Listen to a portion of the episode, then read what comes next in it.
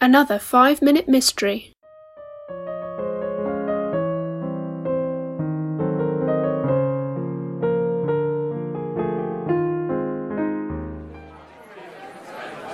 An anniversary party is going on at the Brown household around the corner. One of the guests, George Taylor, pauses while eating his dessert, saying, Mmm, best lemon pie I've ever tasted, Mary. Oh, really? I wish my wife could do as well. It doesn't look as if Sam is appreciating it much, though. Oh, goodness dear, is my cooking that bad? Oh, Sam, your head is practically on your plate. I guess he's fallen asleep, everyone. I'm so sorry. Oh, that's all right. Sam. Sam, sit up. Oh, Sam, it's dreadful. I better shake him. Sam. Sam? Great guns, he's dead.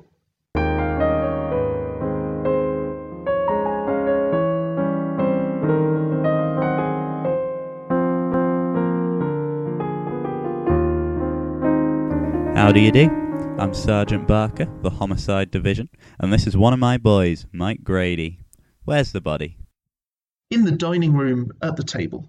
We, we didn't move him. You might as well be comfortable, everybody. This'll just take a little while. Hmm, dead alright. Peaceful too. Who's Mrs. Sam Brown? I am. You mind telling me what happened? I guess not. Uh, I'm so shocked. I, I don't know where to begin or what to tell you. Well, you might as well begin by telling me what you served for dinner. Well, uh, uh, we had s- soup first, Soup? What kind? mushroom, and then uh, roast chicken, green peas, mashed potatoes, uh, and I served him coffee. But I don't see how this could mean anything. Just routine, Mrs. Brown. Did Mr. Brown eat everything? Yes, he did. He seemed to fall asleep over his coffee. Mm-hmm. And when I tried to wake him, I found he's had a heart attack. Yep. That'll be all for a few minutes, Mrs. Brown. We want to take a look around. Ah, notice anything about this table, Mike? No, Chief, can't say I do. Neither do I. Let's take a look in the kitchen. An orderly person, isn't she? Stacked dishes after each course. Yes, and here's the silverware over here. Ah, look, look, Chief, one of these soup spoons has turned black. Black?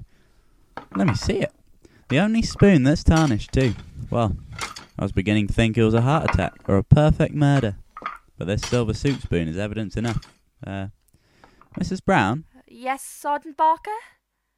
I'm sorry to interrupt your little party, Mrs. Brown. I'm sure your guests won't mind. Uh, I, I don't, I, I don't understand. You will, Mrs. Brown. You will. You see, you're under arrest for the murder of your husband.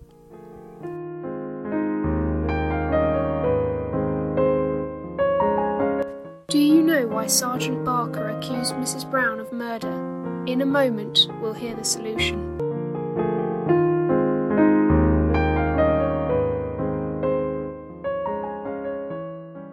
Sergeant Barker. How do you know it was homicide? Well, Mrs. Brown took careful pains to wash the soup pans and the soup dishes before she served the rest of the meal. Ah, yep, I can see that. But she forgot one thing to wash the silver soup spoons. What she didn't realize was that an hour later, by the end of dinner, the spoon her husband had used to eat his toadstool soup would give her away.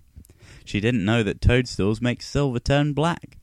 Mrs. Brown almost committed the perfect murder, but she forgot to wash one spoon.